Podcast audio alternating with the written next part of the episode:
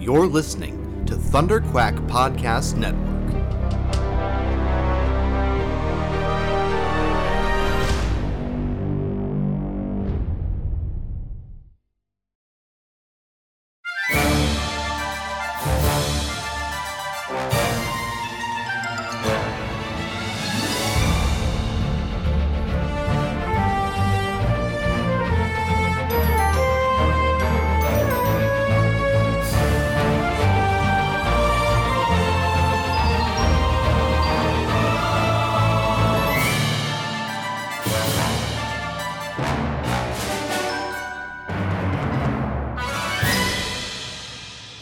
Hello there, and welcome back to Force Perspectives uh, for part two of our Obi Wan Kenobi retrospective. I am your host, Michael Cohen, and uh, and and and joining me once again, we got Marty Aleman uh, to uh, to to break down some Obi Wan Kenobi. How's how's it going? Are you, you excited to talk more Obi Wan? Absolutely. Thank you for having me. Yeah, yeah. Um, yeah, man. Uh, last week we talked about part one, uh, uh naturally, uh, and uh, you know, I think it was it was a little bit of a longer episode because we also kind of talked about the the premiere experience and all of that sort of thing as totally. well. Sort of reflecting on that. I think with this one, we'll, we'll more so just get straight into it. Um, before we do, really quick, uh, there was some cool. Uh, not that this is a news-ish podcast. This is more uh, us uh, uh, breaking stuff down. But there was there were some great uh, images from Ahsoka released today, and uh, and I just I'm curious um your thoughts. Have you seen them? Have you seen these two images? Uh, there were two images yesterday and then there was another one today um which tells me that there's probably more coming this week. Um but I did you see the, the one I saw the Inquisitor one, if that's the one. Yeah, yeah, that's to. the one okay, that I'm yes. talking about. So, so yesterday, yesterday we got a couple of images of of um, Sabine and Ahsoka, uh, and yes. then today they they dropped an image of um, of an Inquisitor in the Ahsoka series. Now, I just wanted to talk about this briefly because I think it's interesting. Um, and uh, you know we can be a little bit topical from now and now from time to time, uh, every now and then. But um, it also um, relates to Obi Wan because there are Inquisitors in Obi Wan. That's that so. was kind of my thing. Is it was I was like, wow, that's really timely considering our conversation last week. Absolutely, is like, oh, hey, we were just we were just kind of talking about the Inquisitors. Now, there's there's two scenarios here, right?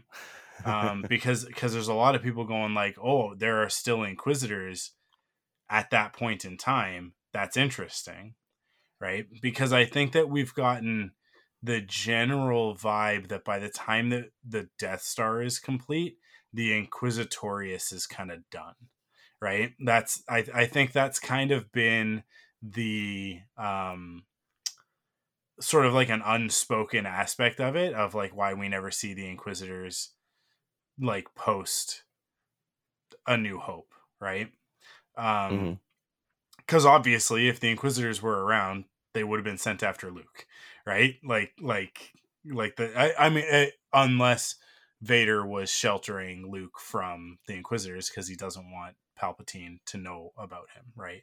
Um, until until the point where he does know. But um, I mean, the in the in the comics continuity, he knows almost immediately after the Battle of I mean, like I guess it depends on which of the comics we're considering canon. If we're talking about the actual like Star Wars, like like uh, the Marvel Star Wars, what is that like 2015, 2017? Is did it start in 2015? 2015 run. Yeah, yeah. Um, if we're going based on that, like literally that like later that day or whatever, because um the Empire launches an assault on Yavin 4 before they can retreat, and Luke fights Vader on Yavin 4 in that comic book. I have said this before, and I will continue to say it. That's absurd. It makes no sense.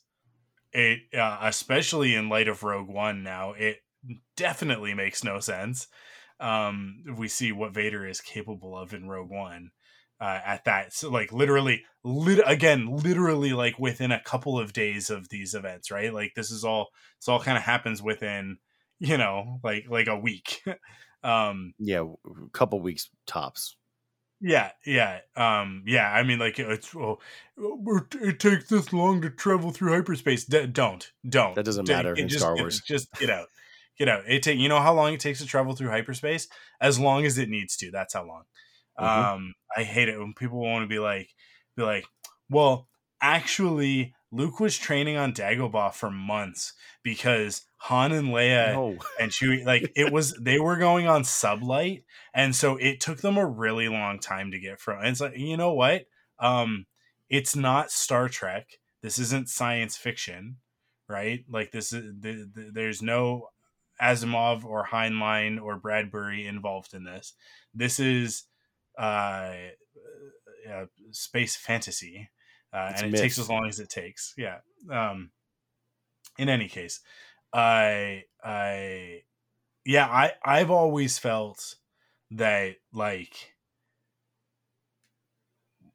after uh because because Kanan defeats the Grand Inquisitor, and without the Grand Inquisitor, I feel like the Inquisitorius just kind of starts to fall apart and um and and obviously like he then ends up taking out multiple other inquisitors over the course of the series over the course of rebels. Um we know that cal is also out there just just destroying inquisitors left right and center. So you've got like these remaining jedi um just just handling the inquisitors um and there are not that many of them right? Like i don't i we're, we are we are led to believe that there are only a handful so we, we've never really had like a 14th brother or anything. So yeah, there should be like less than 10, I would assume. Exactly. Exactly. Right. So, um, so yeah, so so one of two things is happening here. Either either there is still an inquisitor out there um, that's been kicking around for 30 years without anybody knowing. Um, or this character is a flashback or somebody is starting up the Inquisitorius again, um, a new Inquisitorius. Now, the character looks an awful lot like the Eighth Brother, which is one of the characters from Star Wars Rebels. The Eighth Brother doesn't get a lot of screen time. He, uh, I don't know that the Eighth Brother even has any dialogue ever, I, if I recall. I believe the last time that we saw the Eighth Brother, he was uh, flying away on his helicopter lightsaber um, on uh, oh man, what's that? What's the planet? Malachor. Um, Malachor, yeah. Um, he he bailed before Vader showed up. Um, but it was also uh, a malfunctioning lightsaber helicopter, so he it was could have died. He could have not. But I, you're right. It, it, looks very similar to him. Yeah. Um, I have a couple theories, but again, it's just like they're just fun theories, and uh, they're just my personal like check fan checkbox if it would yeah. ever happen. Um, what what were yours if you had it? If so, you know who this so character is, I either if it's not a flashback, I would I would be very intrigued if the eighth brother has been kind of kicking around trying to track down Ahsoka for the last twenty some odd years. Right, I think that that would be a, like a very interesting storyline of mm-hmm. like he like since that since the events of that that day um, on Malachor, uh, he's been he's been trying to get revenge. Um, mm-hmm. That's a very that's a very dark Jedi Sith thing to do. So that would make sense to me. Um, I mean, I think that the most likely explanation is that it is a flashback of some kind. I, but beyond that, this is one theory that I have heard put out there that I think is a little bit I don't know if it's that I think that it's a bad theory. Not not a bad theory. It's a good theory because it's worth discussing.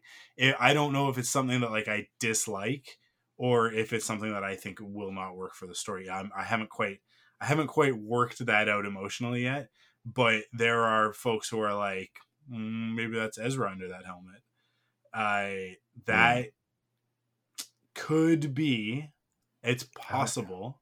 I don't want to rule mm. it out, but I hope at the moment I kind of hope that that's not the case.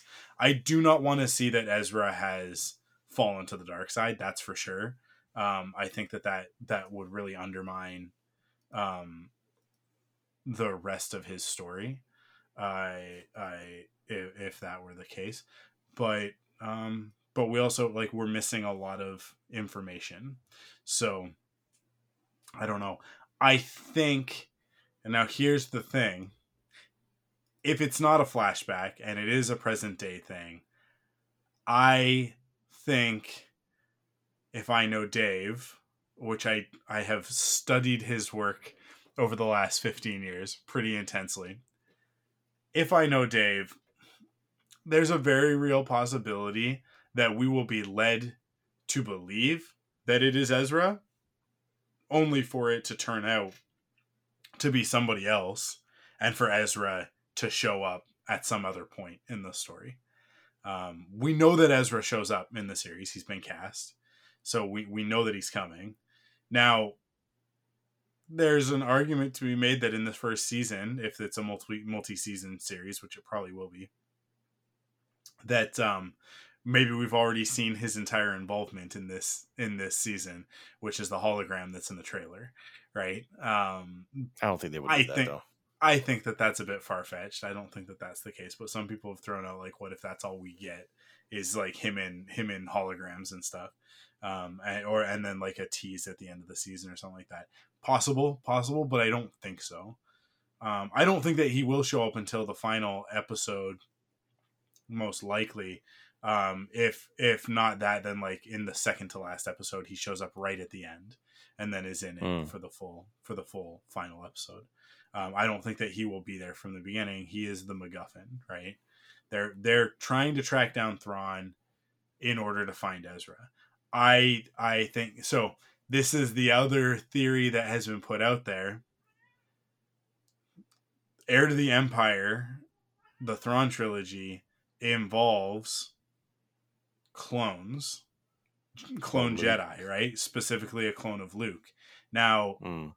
cloning Luke, having a Luke clone in the series, uh, in, in I shouldn't even say in the series, in the Mandoverse of of stories, right? Whether it's on Mando or Boba or Skeleton Crew or Ahsoka or whatever else.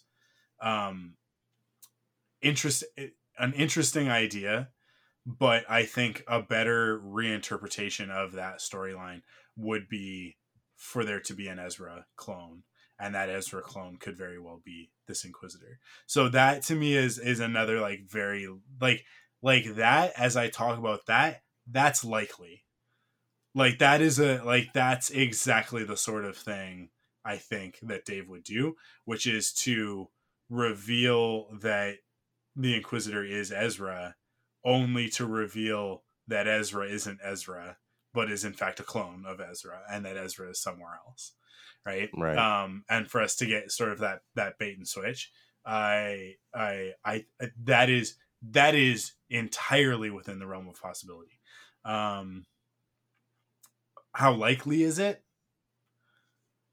I don't know. It's a bit of a pipe dream, I think. At the same time, like it's a little bit like like I don't know. It's exactly what everybody wants, right? I mean, is, is the, way you kind of empire the, stuff, but the way you kind of pitched it, though, I mean, it kind of sold me because I had my thoughts, and then when you said yours, and you were saying that they were far fetched, they kind of you kind of convinced me on, hey, they could go that way. Um, my pipe dream is um and it's not necessarily the character from legends um as it was written in legends and i'm kind of burying the lead here a little bit to entice you but i'm thinking uh i just want to see this actor um in live action in star wars because he deserves it and it's uh sam witwer as galen marek in some form yeah. in actual canon like a canonized version of that um I would think it would distract a little bit too much away from Ahsoka. And more to your point about whether or not this is a flashback or not, um, according to the trailer,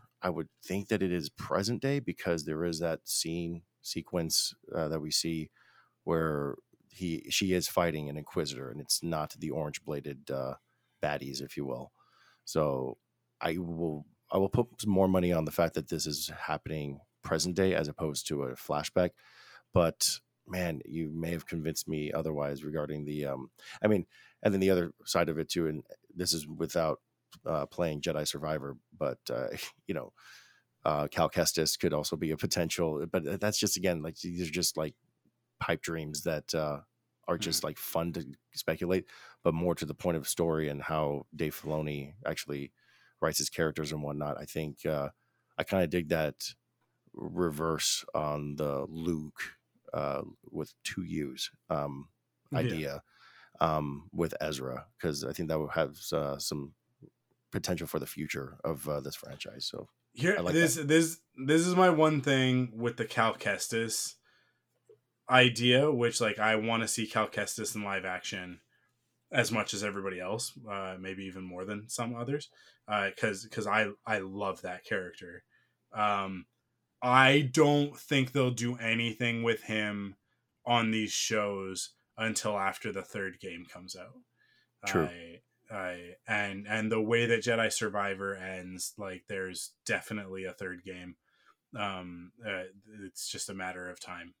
Uh, they'll they'll close it out. They'll they'll do this. I mean, and also, hey, uh, it made a bajillion dollars. Like like the game sold very well, was very critically well received. Uh, we haven't really talked about it that much on the podcast. It's fantastic. Um, it it continues one of my favorite Star Wars stories, uh, which is Fallen Order. The Survivor just just keeps on going. Um, That's awesome. and has some wonderful developments in it that that make me quite happy. So I I yeah, I mean like I I think like the, the the the closure on that storyline is it will come in the form of a third game. I think to have Cal show up on something like Ahsoka right now would undermine whatever that story needs to be. Totally, um, yeah. Cause yeah, it's sort of uh Survivor definitely puts us in like an Empire Strikes Back sort of position by the end of it. I don't want to say anything else because I don't want to spoil it because I know that it takes people time to get to video games. But I don't um, have a um, PS5, so yes. there you go. I don't think that it's too spoilery to, to say. I think that there's an expectation that that the second story in a trilogy would be the one that sort of ends on a down note, which like it doesn't. It doesn't. It's there's uh, the story is complex, and one one of these days, I, I I think Joe and I will probably do a spoiler cast um, to talk about it. But um, but yeah, I there will definitely be a third game. His story needs to be concluded there before we can jump ahead in time and figure out what he's been doing if he is in fact still around post a new hope right? Um so yeah i that's and that that's my only reason to rule out cal.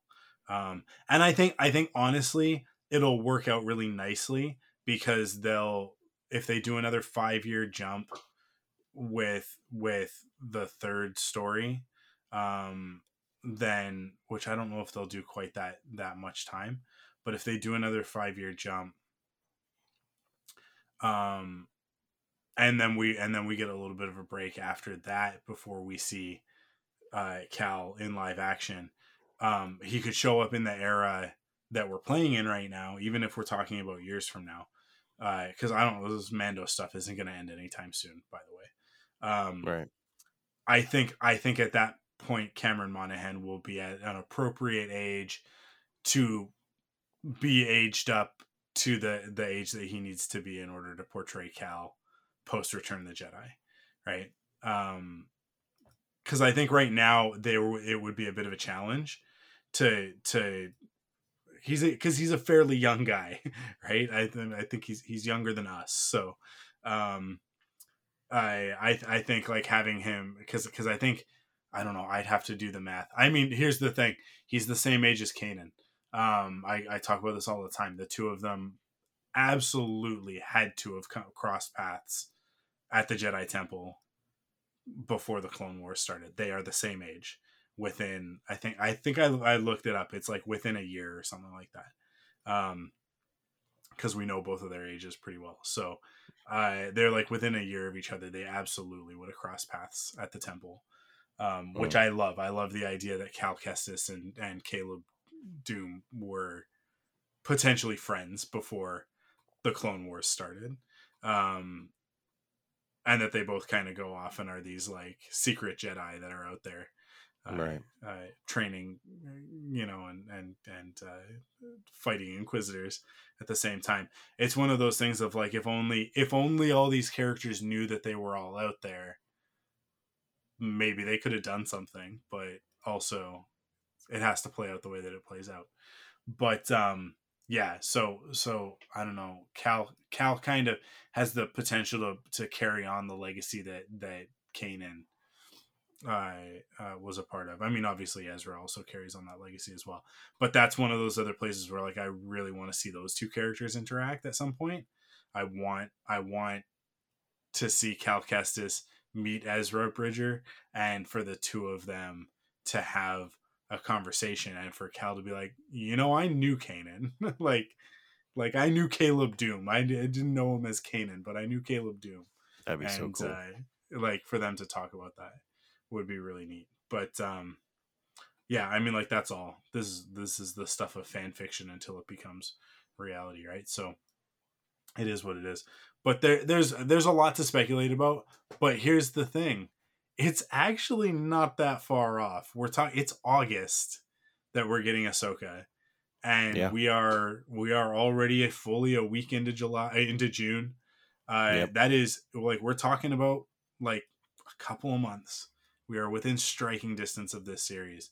Um I I wouldn't be surprised if a trailer is coming soon.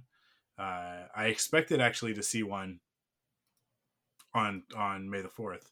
I I like a, like another another sneak peek or something like that, um, along with some skeleton crew. But we didn't really get anything on. Man, May the fourth this year was a real letdown, wasn't it? It just kind of it was just kind of like here's some stuff to buy, and that was kind of it. Yeah, kind of. I guess we got we got visions, means. right? But we got but, visions. Uh, we got uh I feel like we got something else on Disney Plus, but uh, uh, Young Jedi Adventures we got. That's what it was. Well.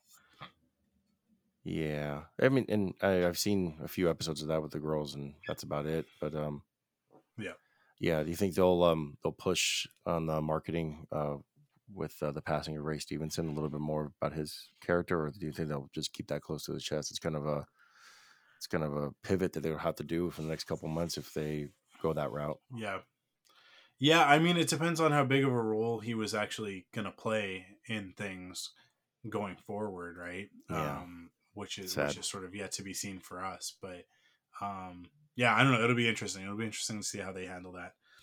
I mean, I'm sure that the first episode will be dedicated to him. Yeah, simple stuff like that. But, but uh, yeah, I don't know. It, this is the thing. We really don't have that long to wait, and then we're gonna be in it. We're gonna be talking about Ahsoka. So yeah. look forward to that. But uh, let's get into it. Let's talk about Obi Wan. Uh, let's do it.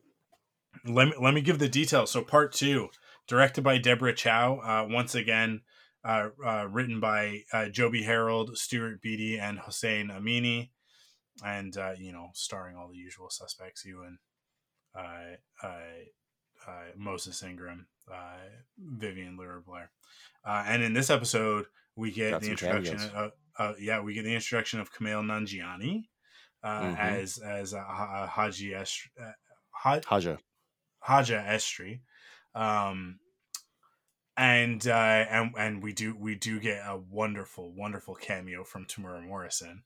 Uh, just a just a little brief thing, but man, what a what a wonderful so surprise that was. Uh, getting that little bit there.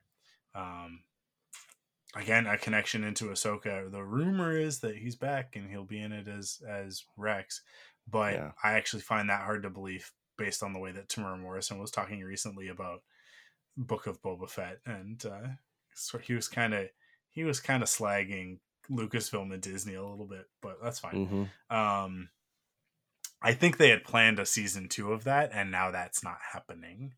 Uh, listen, I a lot of stuff's not going to be happening for the next little bit because there's a writer's strike at the moment, mm-hmm. which I, I, I, you know, is, uh, how do I say this? I I mean like I fully support the writer's strike. I'm sure Marty you are you're on the same the same page.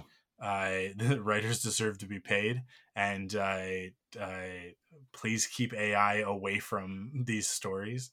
Um, I'm not worried about Lucasfilm. I think that Lucasfilm's going to be fine, but but the whole um, streaming model, dodging residuals, doing things like removing Willow from Disney Plus, uh, you know, there's all there's all sorts of nonsense going on right now uh, in Hollywood, and uh, yeah, so all of our shows, all of our movies, everything is going to get delayed.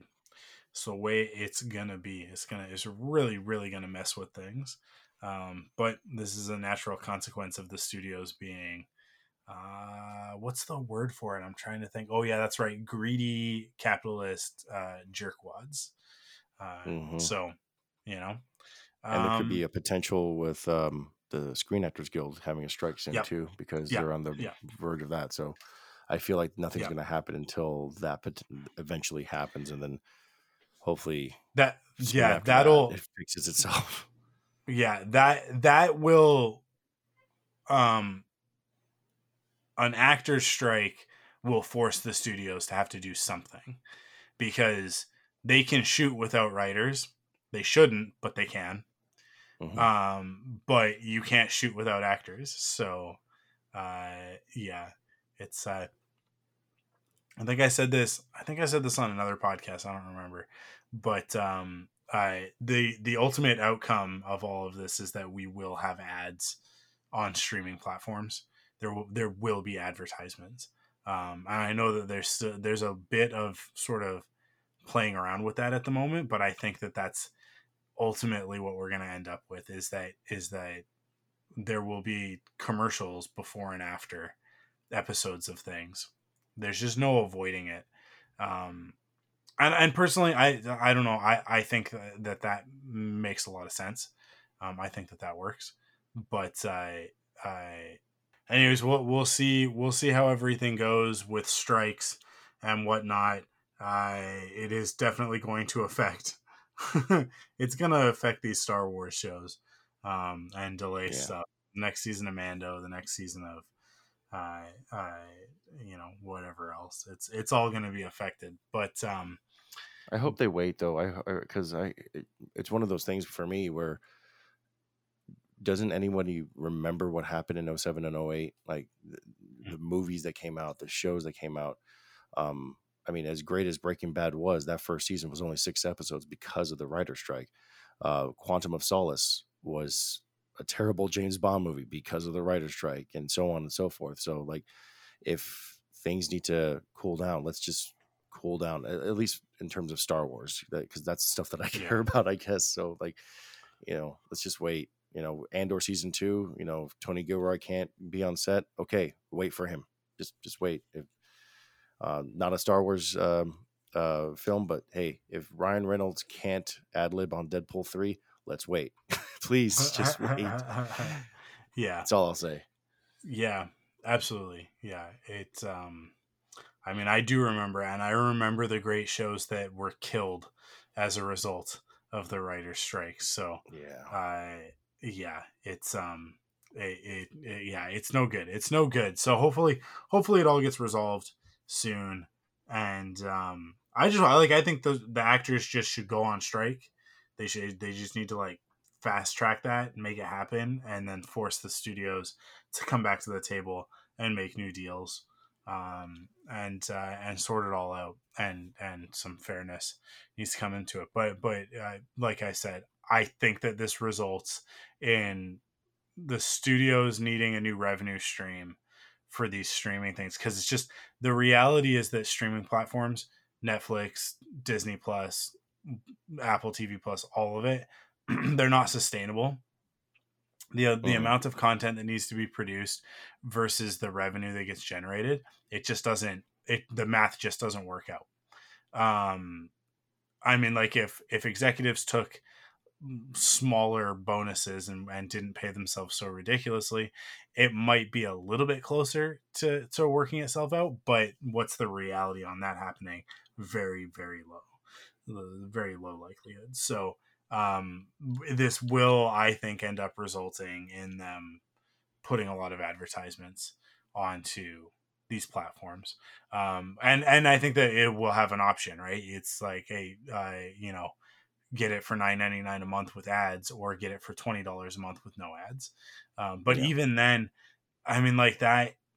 As somebody who who who deals with media and ad revenue um, on a on a daily basis in my job um, in in marketing, like they stand to make way more money selling ads on these shows than they do increasing your um, subscription fee. It's just it's there's not even a comparison. So they'll actually want people to stay at a level where where they uh, where they have to see ads. Um, right. And I just think about it because I mean, like I cut the cable cord years ago now. Uh, like basically, uh, man, right at the beginning of the pandemic, I guess, because it was right after Arrow ended. Uh, pretty soon after Arrow ended, I we got rid of cable, and um, I don't see ads for things other than when I'm on social media. Like that's how I learn about products now is through social media, not even on YouTube because I pay for YouTube Premium so that I don't see ads there. So um, yeah, I really don't see a lot of traditional commercial advertising um, and and my mom will say something she'll make a comment every now and then about like oh this commercial i'll be like i don't know i don't see commercials. Like i've i i have no idea what you're talking about. Um, if they didn't do an instagram version of that commercial i didn't see it so i totally. I yeah it's i I, I think about that a lot and i think about the fact that there are a lot of us um, in our generation and certainly the generation after us that uh, which is not being advertised to in the same way. And so there's a big opportunity there to recapture a market by putting ads on streaming platforms. I think that's where we're going, but we'll see. Time will tell on that one. Uh, let's talk about Obi Wan. Uh, part two. Part two. So we we we we jump right back into it. Obi Wan arriving on Daiyu, and uh, immediately uh, reminding us that he hasn't done this in a while as he walks up to just like some random uh, uh, official at the the dock at the at the the port and it's like hey i'm looking for the ship and the dude's like man you're on Daiyu nobody here wants to be found like that's not that's not how things work here and it's like obi-wan you used to do this for this used to be your job you don't wind up on a planet like this and go like, oh yeah, okay, this is like a this is like a Nal Hutta or an Ord Mantell or you know like this is where people go to hide. This is where they go to not be found. So, um, he's gotta he's gotta get back into that Attack of the Clones detective mode, and uh, yeah, I mean it rusty. doesn't. He's a little rusty. It doesn't take him long though. It doesn't take him long to shake it off. Um, no, it just uh, yeah, he's uh, he just looks like an old man looking, for, you know, like he's complaining that he has no cell phone bars on his pad to the transport. Yeah. You know, um, I think it takes a uh, little uh, puncture in the hand to kind of wake him up a little bit, which we'll get to, I guess. yeah, um, he um he uh, we we get the cameo from Temuera Morrison, which is not really like it's not it doesn't really it's it, it, this is a true cameo people say cameo and what they mean is like, oh, that character showed up. It's not a cameo. Yeah. If the character affects the story, it's not a cameo. Uh, this clone trooper is a cameo. It, this does not affect the story. This is literally just, oh, look, it's Temuera Morrison. He's a clone trooper. The clone, like this is what the Empire has done to the clones. Um, and really, it's just, honestly, it's there for those of us who are also watching Bad Batch who are also watching Book of Boba Fett, right? It's not this this scene is not there for the Obi-Wan Kenobi story.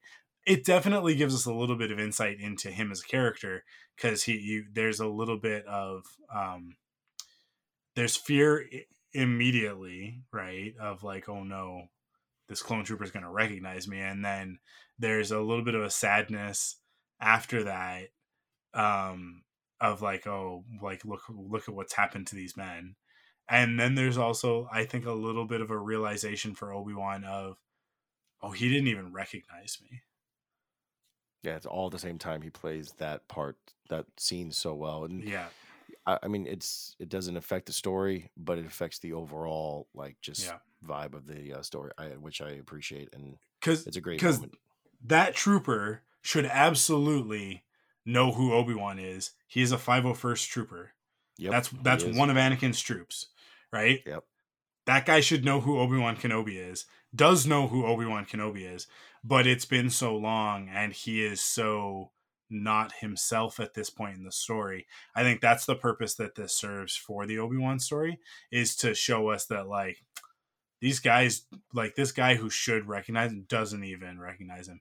And then we get we kind of get that reinforced later with with some of the stuff that leia says to him. Um we go from there to another uh another surprise appearance.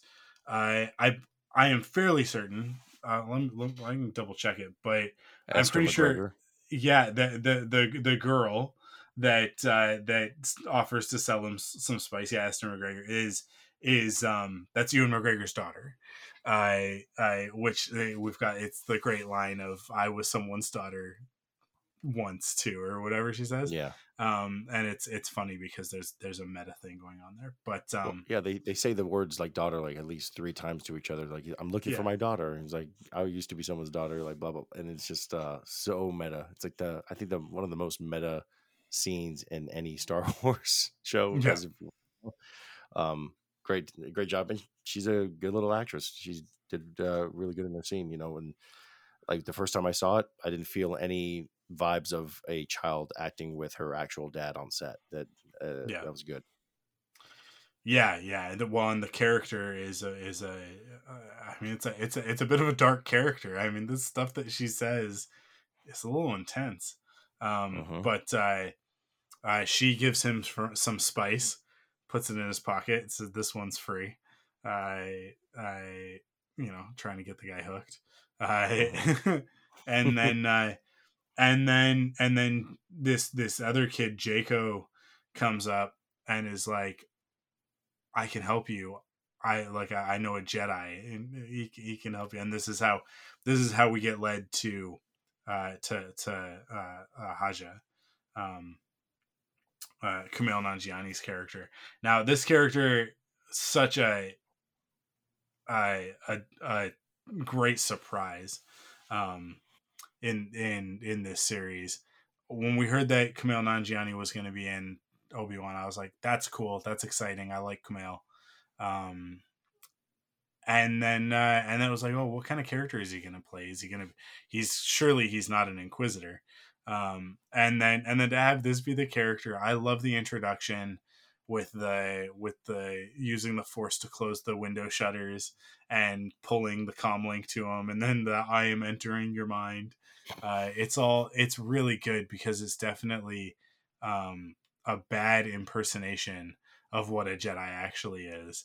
And uh and at first like we're led to believe at first that this character is um just out for himself that he's a that he's a criminal and and he's a he's a con man but uh, we'll learn later in the episode and certainly later in the series that n- not everything is as it seems all the time.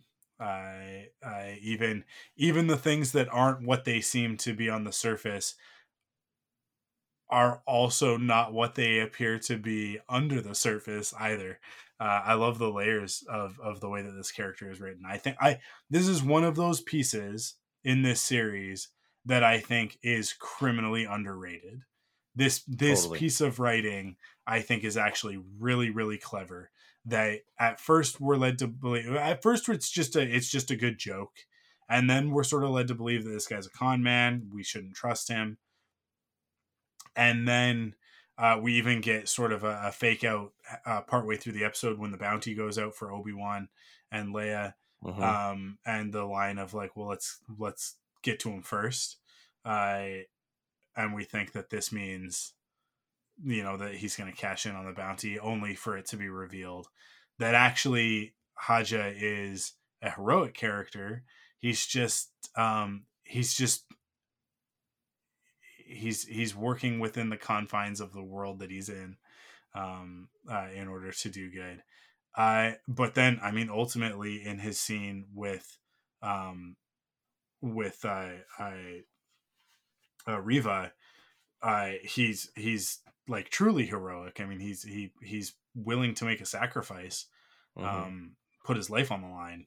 To be honest, uh, and uh, surprising that he survives the encounter.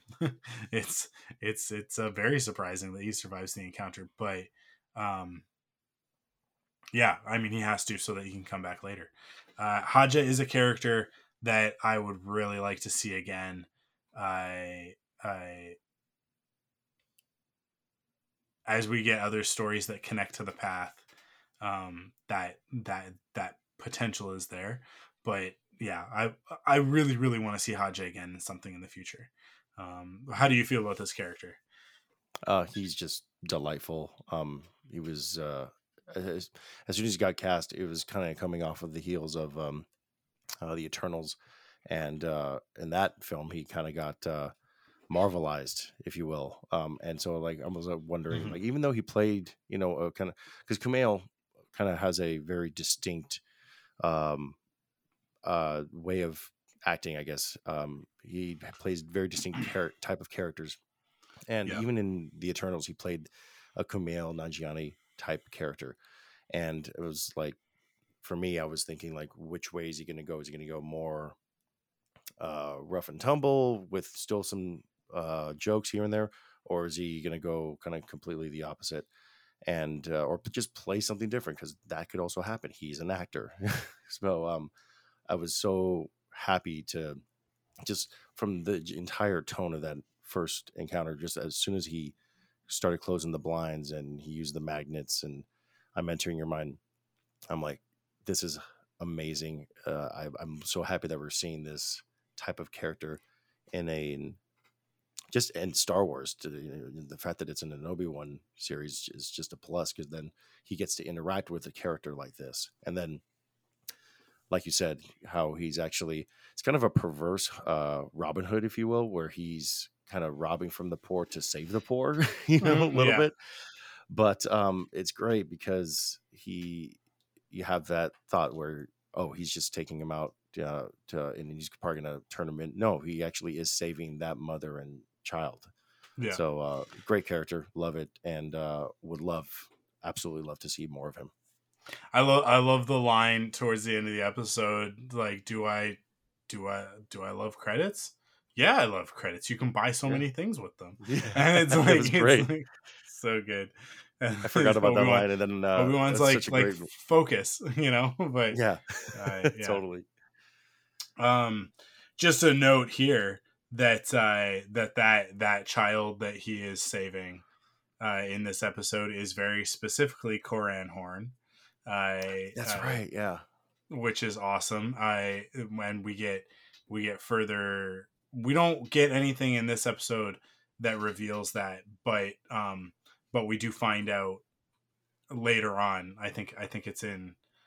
I, I guess this is in the next episode, isn't it? Um, when they're when they're seeing the path uh, and um, where everybody writes. see the name. path in the next one, I believe, but then I think when they all get together, it's like a little bit down the road, like I think episodes four, maybe even five, when they're all kind of together. But maybe. But know, it's but it's, it's where it's they so have it's, it's where it's where it's the scene. I think it's I think it's the next episode. It's the scene when they they see every, where everybody's written their name, where everybody's like like, oh, okay. like left an inscription, and he sees that Quinlan had been there.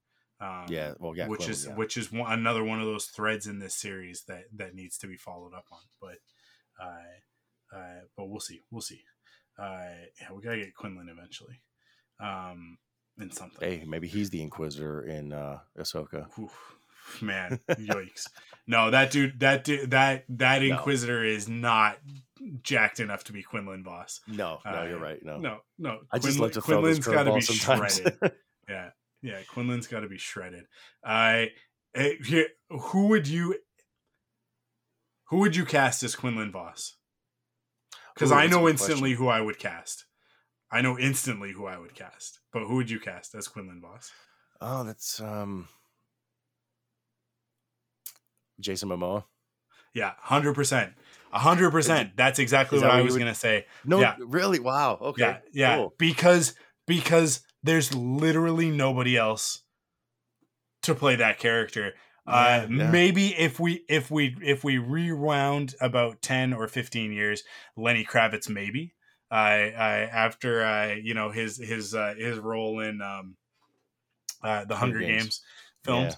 Yeah. Um, but but even then, I mean, like like Lenny Kravitz has the look. I mean, like I think I would think that even a little bit of Quinlan is modeled after Lenny Kravitz uh, to a certain degree. But can you imagine? I mean, like Momoa and and Ewan on screen together would be electric. There's no if, if you've seen Fast Ten, I still haven't. Oh my god! I will though. Listen, Momoa is worth the price of admission alone, and then the rest of that movie is is is uh, just ridiculous fun. Um, uh, I love the fast movies, but uh, he's so so so good in it. Uh, he he gives like a like a an all time like top 100 villains in film uh, performance wow. in that movie. He's it's a, he is one of he is one of my favorite bad guys in the last like 20 years easily. Uh, That's uh, awesome. He's okay. Yeah, I put now. him in like the top 10. He's super super good in Fast 10. But I yeah, I mean like I I can just because the thing about Quinlan and Obi-Wan is that they they're they're a great team, but they hate working together. It is mm-hmm. the perfect buddy cop dynamic and the episodes of clone wars where we have obi-wan and quinlan together are some of the best and uh, man i would be making that if if you you know people do the thing of like oh if you woke up tomorrow and you were in charge of lucasfilm what would you greenlight and it's like season two of obi-wan where he meets back up with quinlan easily hands down hands down. That's that's exactly what I would do, and I would be on the phone with Jason Momoa, going like, "Come be in a Star War."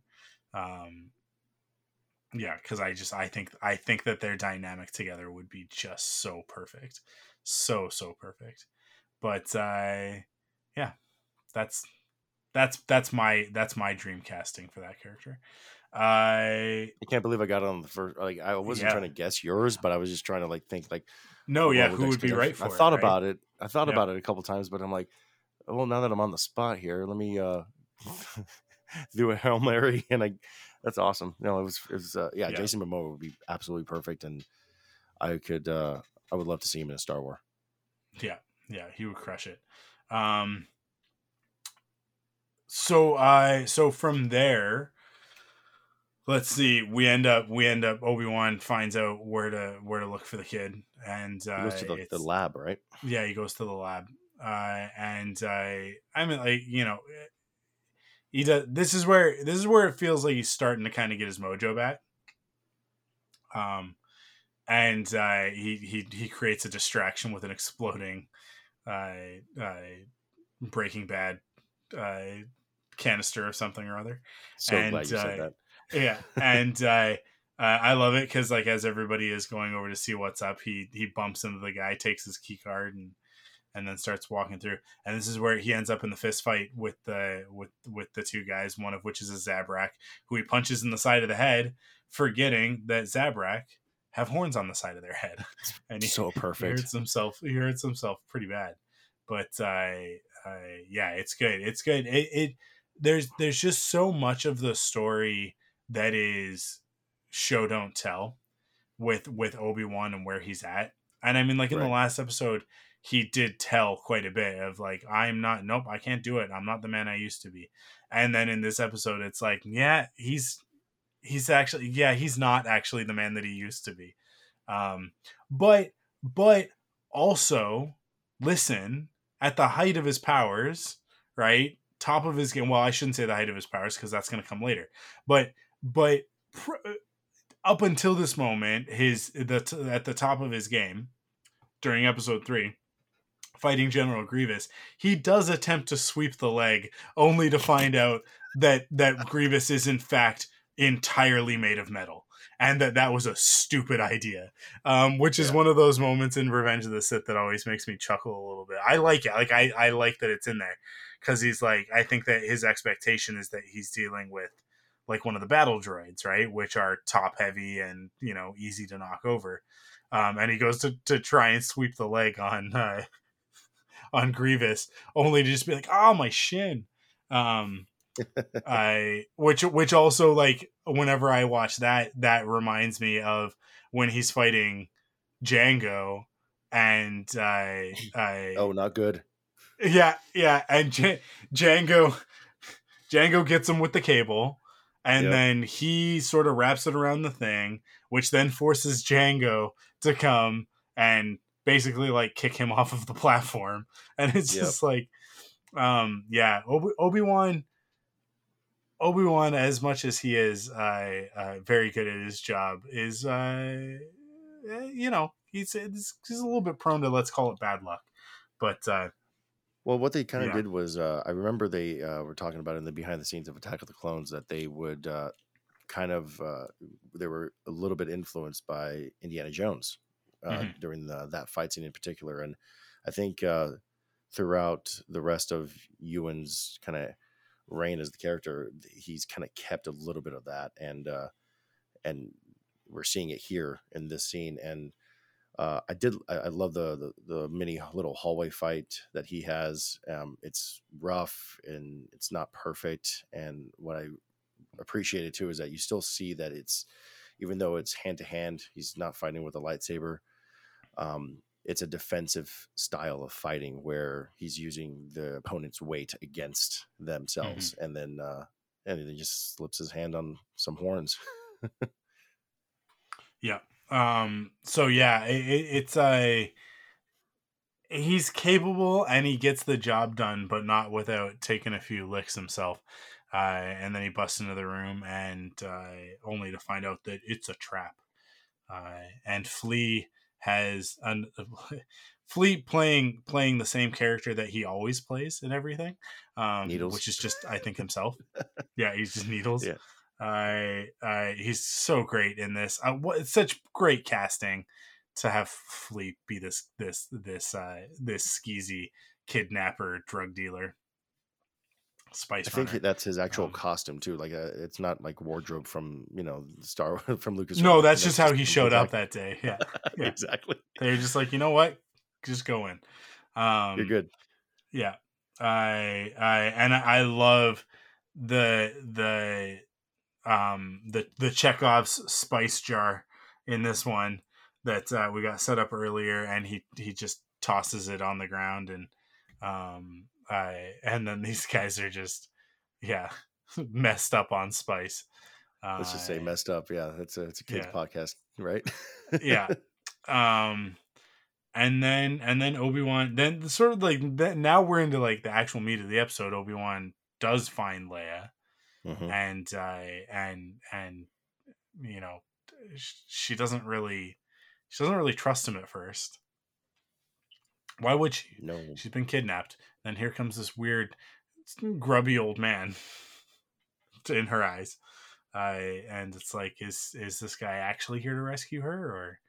Or, um, but I love it because it's a little bit of a callback, call forward to Luke mm. on the Death Star. I'm Luke Skywalker. I'm here to rescue you. You're you're who?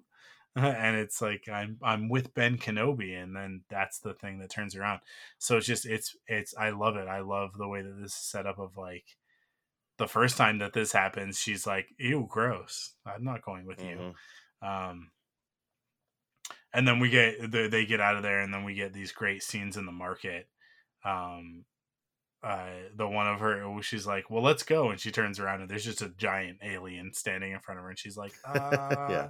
And he's like, "You're gonna do what I say." And she's like, "Yep," um, and then proceeds to not do anything that he says. And uh, and obviously the cape scene is one of the best moments in the series.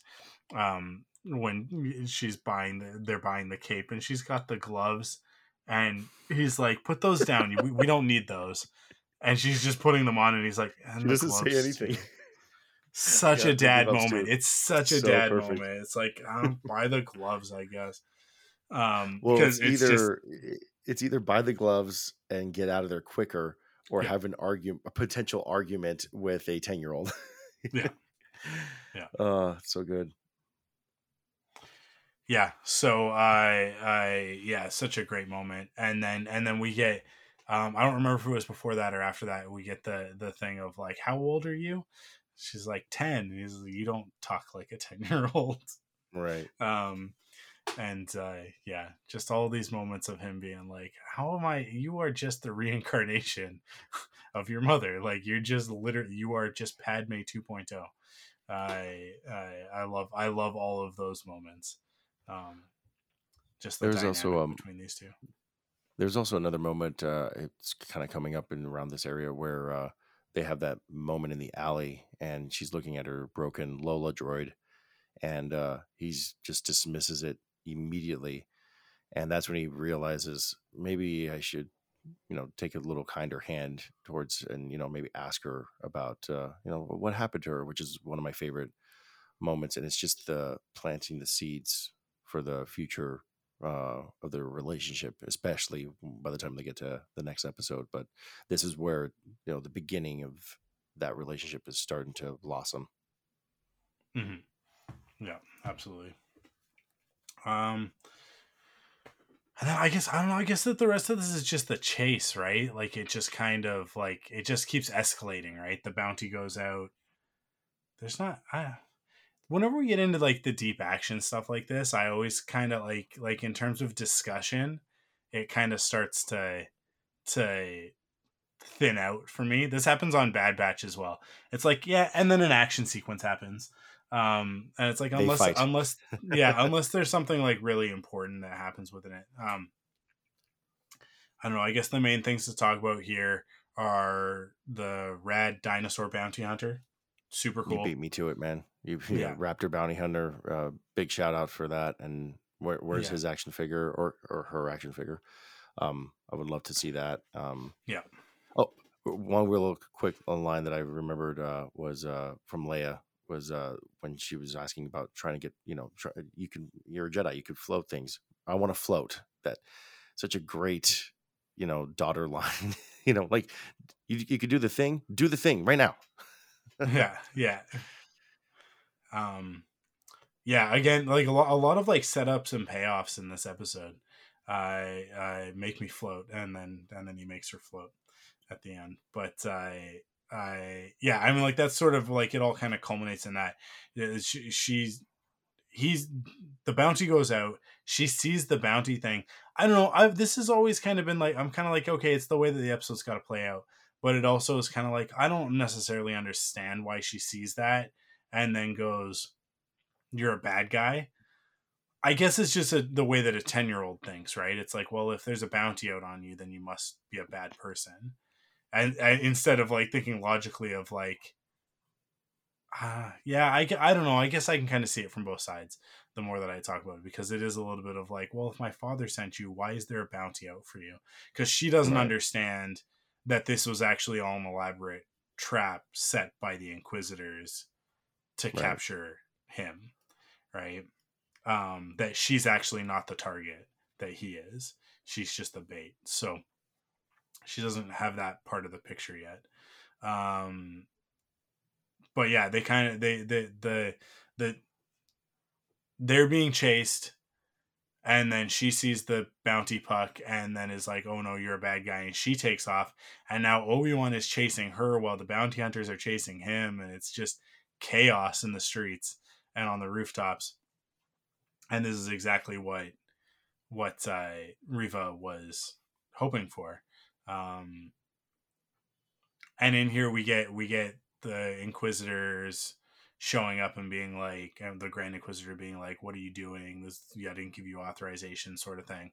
Um, and her just being like sassy at him, right?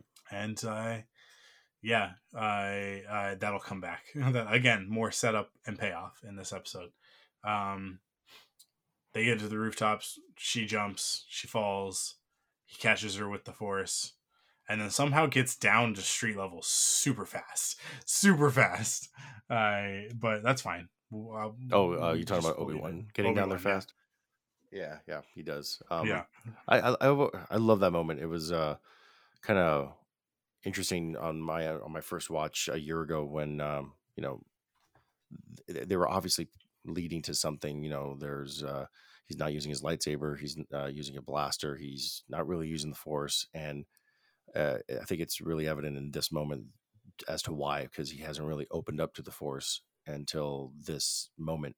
So that was uh, interesting to me. And then, um, I mean, we could keep going to the uh, through the rest of the episode before we get to the actual final real beat. But um, but yeah, it's that the, uh, the, action for me in this part, I will say, um, is the part that worked the least for me, and I would say for the entire six episodes. Um, and what I mean by that is the um, I think uh, it's uh, when we're seeing Reva kind of doing the parkour over the uh, rooftops, it kind of mm-hmm. just felt like um, like The Office, you know, a little bit, um, uh, where it was just uh, it was almost like a little over the top. There was a couple moments where you could really tell that it's uh, you know wire work and and maybe a couple you know, speed ramps with editing would have helped with that. But I don't know. It was just there. This is uh, the section of the episode that really made me feel the COVID uh, way of shooting that they did because it felt like everything was kind of compartmentalized. There's moments with Reva by herself. There's scenes with the Inquisitors, but they're they've you know the stormtroopers were there to kind of separate everyone. So like the entire street is completely empty because it's in the volume.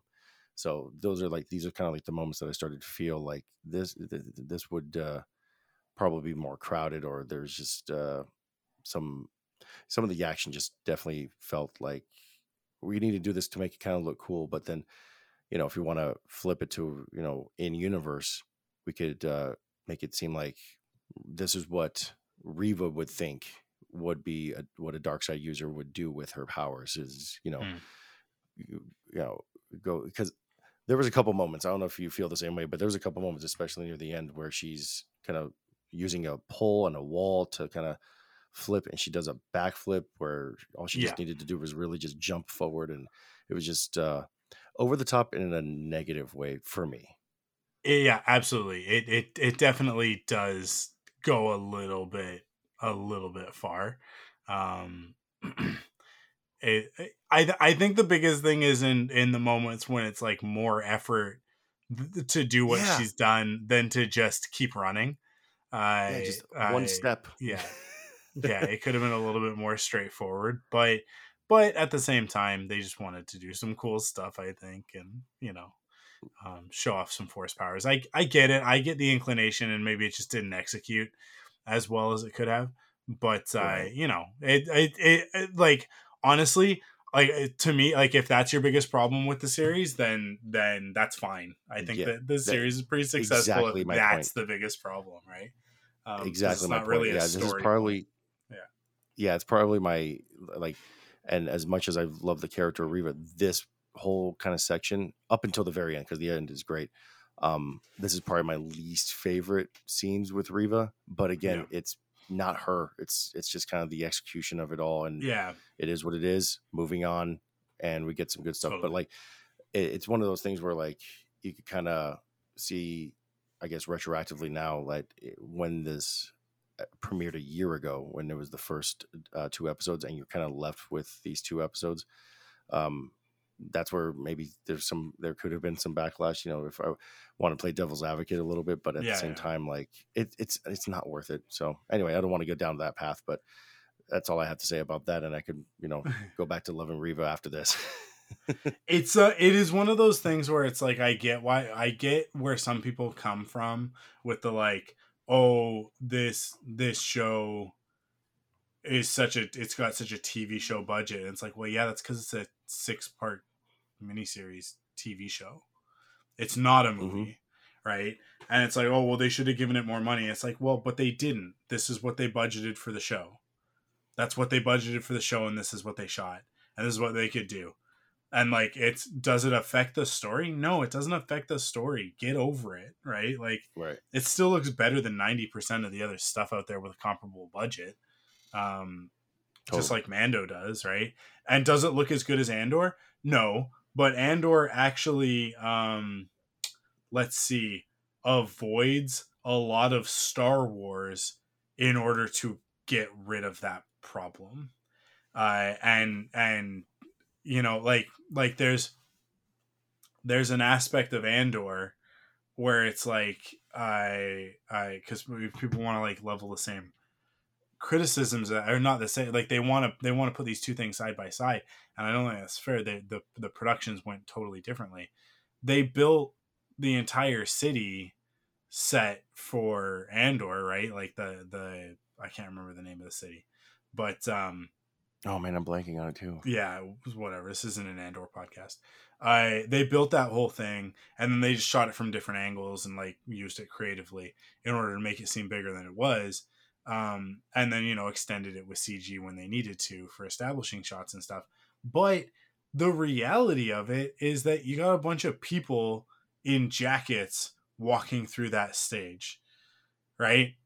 It's mm-hmm. not like it's not like that's populated with a bunch of aliens, right? Like it's really not. It's just it's a bunch of humans uh, with like two aliens in the whole thing, and like a droid or two or three, right? Like it's really like like so much of so much of the vibrancy of Star Wars is stripped out of Andor and we get we get these little like these little moments of it these little bursts of it like uh, the beach scene in the one episode. The beach scene. Um, but really, like that's the most like aliens and other creatures and other worldly stuff we get in that series. For the most part, we are on sets in very closed environments. I mean, we spend three episodes pretty much in the prison. It's the same three sets. It's the hallway, it's the workshop, it's the the their cells, right? Their bunks. Um, and there's a, there's a couple of other little spots here and there, but for the most part, we we spend three episodes in those three locations. Um, that's that's a creative way to you know shoot your show for cheaper uh, uh, while making it look bigger than it is. Um, yeah. So I mean, like I I think like I'll give it to them creatively. They made smart choices on Andor in order to maximize their budget um, and really uh, uh, get the most out of it. But at the same time, there's a lot of Star Warsism that is compromised in Andor because of the story that they're telling, but also I think just because like Tony Gilroy didn't want to do that stuff.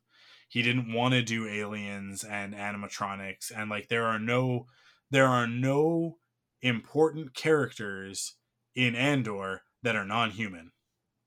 That's weird in Star Wars. That's that's actually incorrect, right? Like it, like other than other than B2, like there are like there are no other lead characters that aren't human. Everybody else is a human. When like yeah. there are opportunities, there were absolutely opportunities for him to put in characters that would be other species, but he didn't want to right? Like they didn't want to in that show. And that to me, like it's it's one of those things where it's like as great as the show is, it's a really great Blade Runner show with a Star Wars skin on top of it.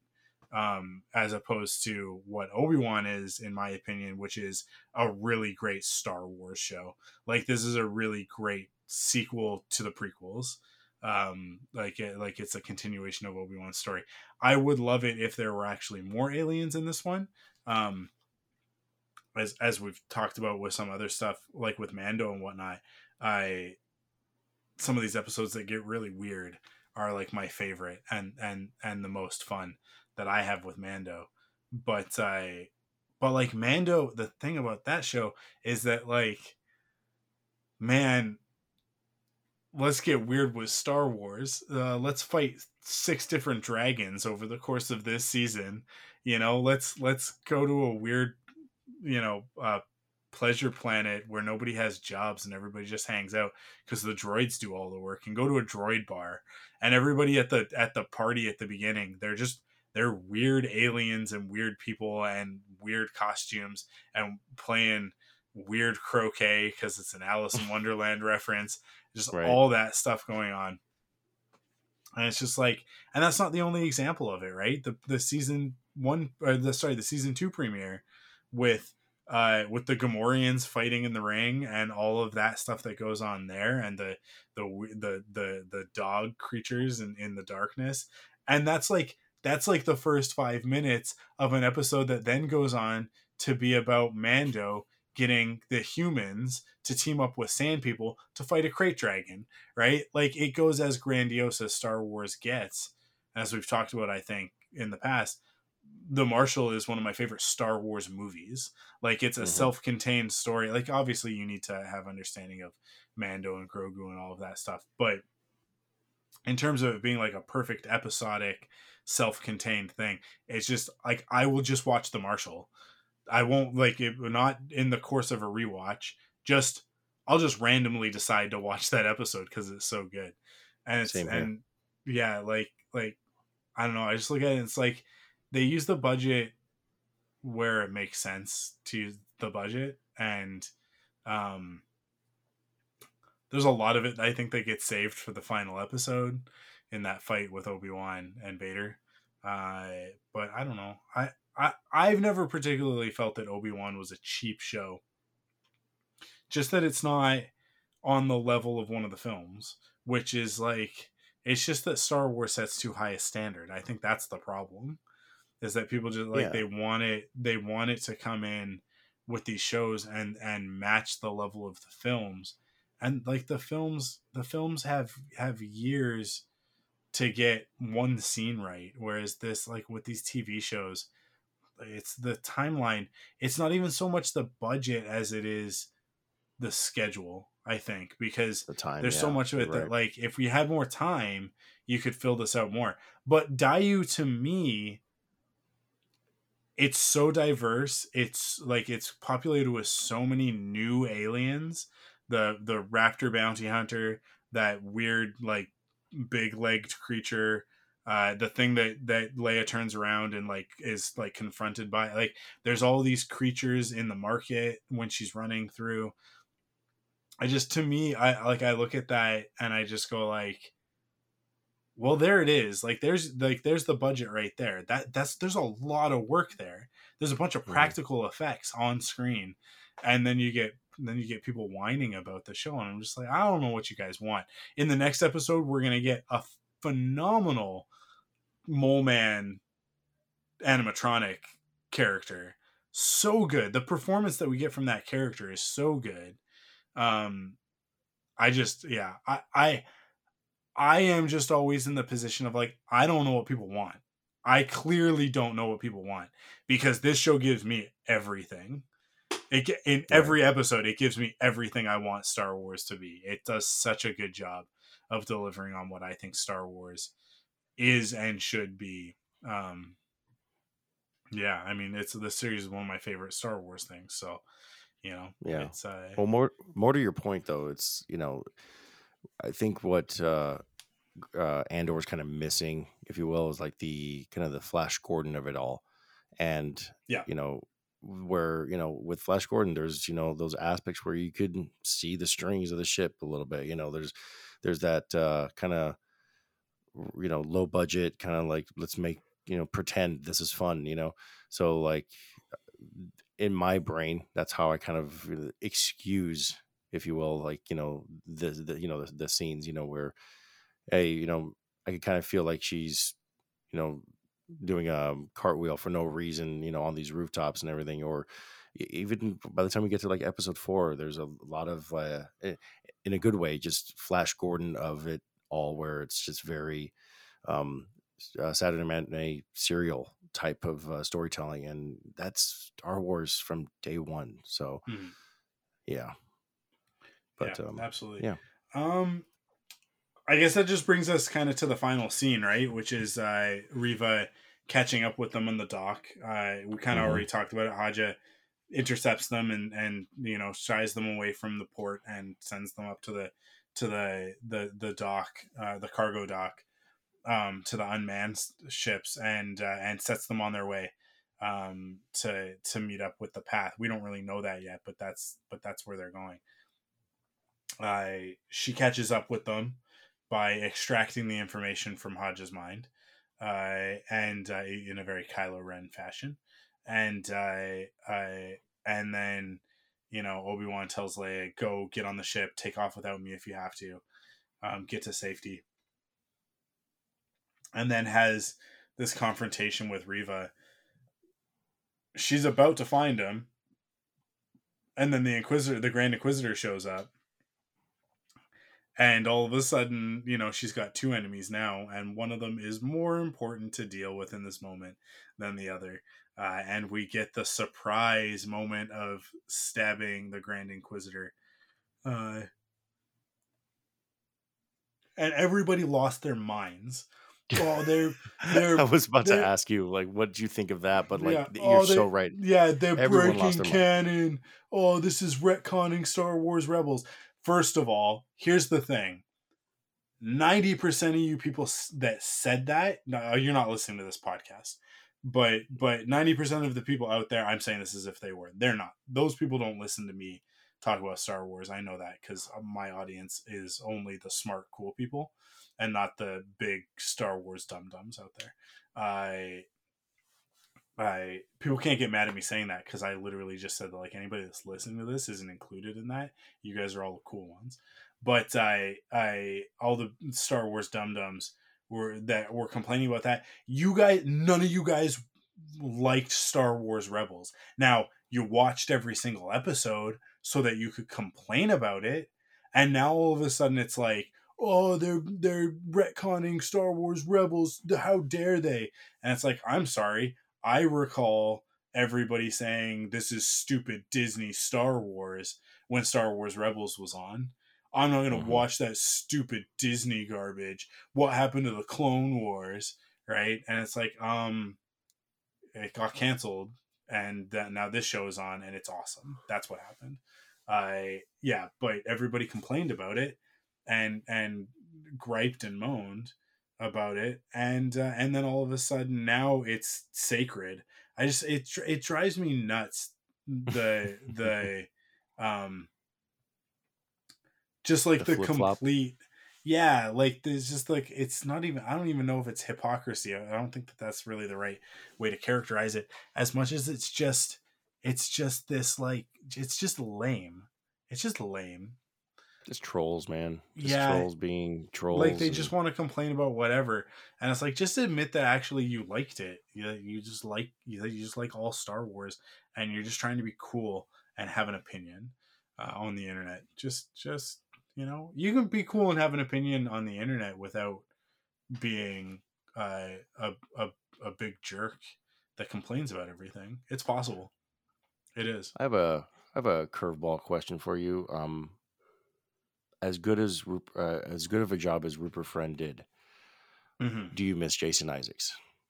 Oh, hundred percent, hundred percent. But but also uh, not the right guy to play the character in live action. So like I like I understand it. Um there's an aspect of that where I think that people forget that that that human beings age and that like from the time that Jason Isaacs was sort of there was a minute there where he was in everything, right? He just showed up totally. in like a million things all at once. I from the time that that happened, and then he voiced the Grand Inquisitor in Star Wars Rebels, and then Obi Wan happens. We're talking about like a ten year period here, right?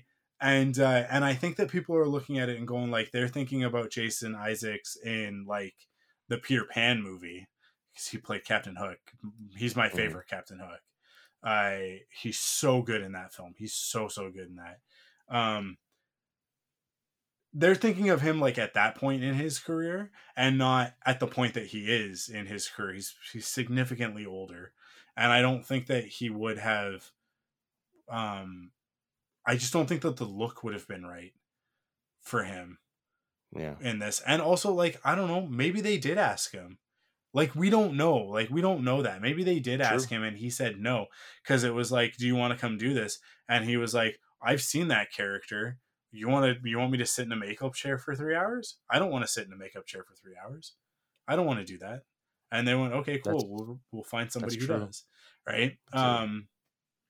And as we, ta- I think we talked about last week with the with the makeup for for the Inquisitor, the Grand Inquisitor. I have this thing where I just call him the Inquisitor because for the first season he was just the Inquisitor, right? Of, yeah, he was the Wars only Rebels. one. Yeah, um, but I I we talked about like the look and like you know his his his Pau'an look versus the Pau'ans from Revenge of the Sith, and it's like, well, we're talking about like we got a TV series to shoot here as opposed to a five minute scene that equates 30 seconds. like to a total of 30 seconds of screen time for these yeah. characters. Um you know and you know like on a film production right? It's a very different very different asks very different very different lifts right in terms of production. I know that you know that because you have experience with film production but people who don't have experience with productions and realizing that like schedules are actually the biggest part of that the the number one reason something didn't work in a movie was time. It wasn't it wasn't laziness on the part of the filmmakers. It wasn't a lack of budget. It wasn't, you know, uh, incompetence or anything like that. It is it is almost always yeah, we didn't have time. That's that's literally what we had time for. So we did what we could, right? And so the more time that you have and on a on a film, you have significantly more time in pre-production and then you also have more time during the production in order to get these things right than on a TV series where you know we've got six hours to shoot uh, and you know only so many days to do it in right so um yeah i it's it, I, I don't know I, I think for who the character is in this series rupert friend does a does a fantastic job um I no complaints from me, but cool. I I understand why some people don't necessarily jive with it, but but I but for me he absolutely works. I love it. I love this twist of him getting stabbed because I just love the idea of like I don't know, whatever. He got better. It's not a big deal. It's not a big deal. Uh Vader was you know amputated yeah. on every limb and uh, and then burnt alive and he's still kicking you know? Darth maul got cut in half you guys. He got cut in oh. half and thrown down a reactor shaft. And he's back yeah. And nobody rescued him right? He just got yeah. he just got thrown out with the trash ended up on a garbage planet and made himself some spider legs out of trash and survived out of sheer spite. Like like just just out of anger and a desire for revenge. Like that's it. So like the dark side you know it's a it's it's a powerful thing. What is it that he says? Revenge is a is a great motivator or whatever? I think that's what he says right? Yeah something um, like that. something along those lines. We'll talk about when we get there but um yeah it's not that big a deal. It's not that big of a deal. Again yeah it really isn't. Fantasy you guys. Fantasy. Sometimes sometimes there's a little talking frogman in in this series. Not in this tv series like not in obi-wan but in like the franchise.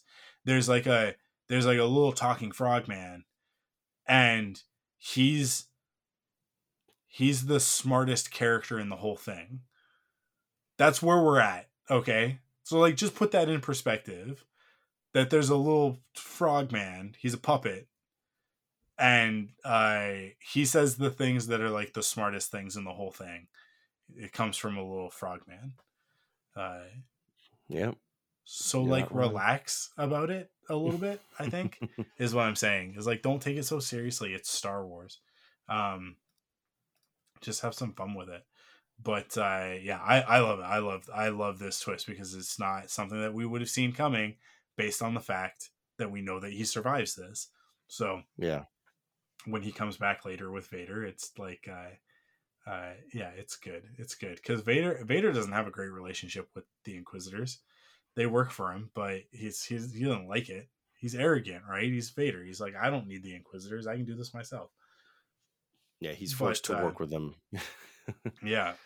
Um, final beat. You think uh, you want to talk about the the final reveal for yeah, Obi-Wan? Yeah, I mean, I think that's where we're at, right? Is that is that that Obi Wan learns that uh, that Anakin has survived and is out there, is Darth Vader and is hunting for Obi Wan. Uh, I love that great... we got an answer to this. I love it so much. yeah, because before this, it was always speculatory that he just survived and or knew that he survived and you know but we actually got the answer in this show and i think yeah. more back to your point i think people missed it or underestimated it like that's a that was a reveal to actually get it canonized that he thought that he died on that shore that he thought that for, Anakin for, was dead yeah.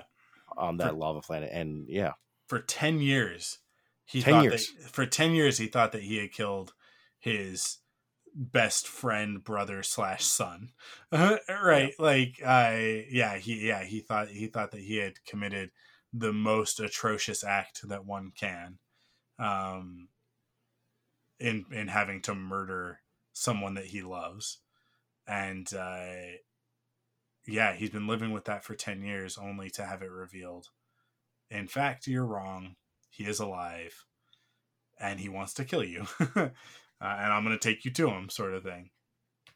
Yeah. Um, yeah, and then so we get good. the and then we get the great, great final moment, that great final shot of Anakin opening his eyes. Uh, which yeah, we talked about it last week of like, oh, maybe Vader should have like dis- we should have gotten a scene of him like dispatching them and whatnot. But it's like, no, they wanted to save it for this moment, and I think that's the right call. Watching it again, I'm like, no, that's the right call. It's so strong seeing him in the tank and he opens his eyes and the breathing and all of it. It's so good. Every everything about this for me worked. I will yeah. say though, except, and you might disagree with me, uh, the music. Um, I feel like the final beats where they smash cut over to Anakin in the tank, Vader in the tank, and um, just the, the the music just felt just off. Um, maybe that was the intent, but um, maybe I was looking more forward to you know just uh, not even a, an imperial theme, you know, uh, but, but just something just felt uh, off. Like it was just um, like they were trying to make it more like a horror movie type of like reveal. Like it was just you know just bomb, you know, and it didn't really work for me to be completely honest. However, it's a we're talking nitpicks on that. But uh, overall, um, I love the reveal. I love the smash cut. Um, I do miss uh, going back to what I said last week. I do miss the Star Wars wipes transitions, but uh, this is a perfect uh, way to you know not use them. It's a perfect example of how not to use wipes. hmm. Hmm. Yeah, um, yeah. I don't know. I the I the music doesn't bother me in this scene. I I I don't know. It also doesn't really stand out to me, but but uh, it wasn't a problem. That's for sure. Uh, yeah. So I don't know. But uh, no, overall great. Um, I love that we got the, this reveal, um, and it's definitely setting up the next episode. And uh, oh boy, I cannot wait to talk about that one. yeah, uh, yeah. Ne- next week's episode's uh, a, a, really good one. So, uh, yeah, I'm excited to talk about that uh, there's a lot in the next one. I, there's a lot yeah. in all of these. I, I'm I'm amazed rewatching this and going like, okay, so that's yeah, that all happens in one episode. That's that's I mean this episode I think is what like 42, 44 minutes. It's not even a full hour, and yet no. it covers so much ground. And then the next episode, likewise, it's like a 45 minute episode, and we're gonna get the so the much. conversation the conversation about are you my are You My Father? I, I the the whole uh you know uh Nazi Paula. sympathizer truck driver uh the the introduction of um of Indira Varma's character Atala uh, and then yeah, like like the path, all of that, uh, and uh, and then and then Vader shows up at the end, like like right. and and Obi Wan and Vader fight. They have a they they do have a lightsaber fight in the next episode. Um, all of that happens in one episode. It's wild. It's crazy how much is packed into this next episode. So, I so yeah, look forward to that. Anything else on this um, one before we close it out? Uh, the only thing I'll ask is, um, I don't know if you want to do this now or maybe wait for another couple more episodes, but uh, did you ever uh, consider for the show to possibly rank them, like which episodes you liked more, which episodes you maybe didn't like or didn't connect with? No, because like, it's because it's just all one thing for me. Like it's just there's no, I, I don't, I don't. It's not like Mando where I can go through a season and go like, oh, I really like this story or I really like this episode. I really like this moment. For this one, it's like, no, this is all one this is all one thing. They none of them to me stand on their own, um, and I, that's by design. So I don't hold it against the show. It's absolutely right. meant to be a, a a complete story. So to me, it's it's so serialized in that way that it's like I don't know. There's no there's no point for me to rank them. I do. I mean, like I'll say the final episode is the most fun to watch, right? Like totally. that one. Like that's the one but I that's how it should be. It's all a build up to that payoff of the two of them dueling, and uh, and all the, the great moments with Obi Wan and Leia that are in the final episode as well. So, uh, yeah, but uh, but I mean, I think every episode in the series has a moment that's like, holy crap, every single episode. So, uh, yeah, like I don't know, I just I I just love the whole thing, start to finish. Love it. No, I just like to sometimes challenge you out of nowhere. yeah, yeah, I hope yeah, that's yeah, okay. No cool. Uh, well, I guess that's it for this episode, right? Totally. Uh, yeah, I think uh, we nailed it. Yeah. Uh, thank you guys for listening. Uh, thank you, Marty, again for joining on this My one, pleasure. and uh, and we'll be back next week. We're we're gonna take a break after this next episode, right? We're gonna, and then we have one week off um, and then we're gonna come back and do the and do the final three episodes. So that's the way this is gonna break down. But uh, yeah, we'll be back next week with part three, uh, which I think is a nice. That's a, it's actually nice. We'll like talk about the Obi Wan Vader duel, and then and then we take a break, and then we'll come back. Um, right. But yeah, I as I said, thank you guys for listening. Uh, thank you for supporting us, uh, and uh, and we will catch you on the next episode. Thank you for listening to Thunderquack Force Perspectives. Our opening theme is composed for us by Christy Carew. Follow Force Perspectives on Twitter, Instagram, and Facebook at ForcePOV, and join us on Discord at thunderquack.com slash discord. Support the show by visiting us at patreon.com slash thunderquack to get early access to episodes. Leave a rating and review on your favorite podcast service or buy merch at store.thunderquack.com. Force Perspectives is a part of the Thunderquack Podcast Network.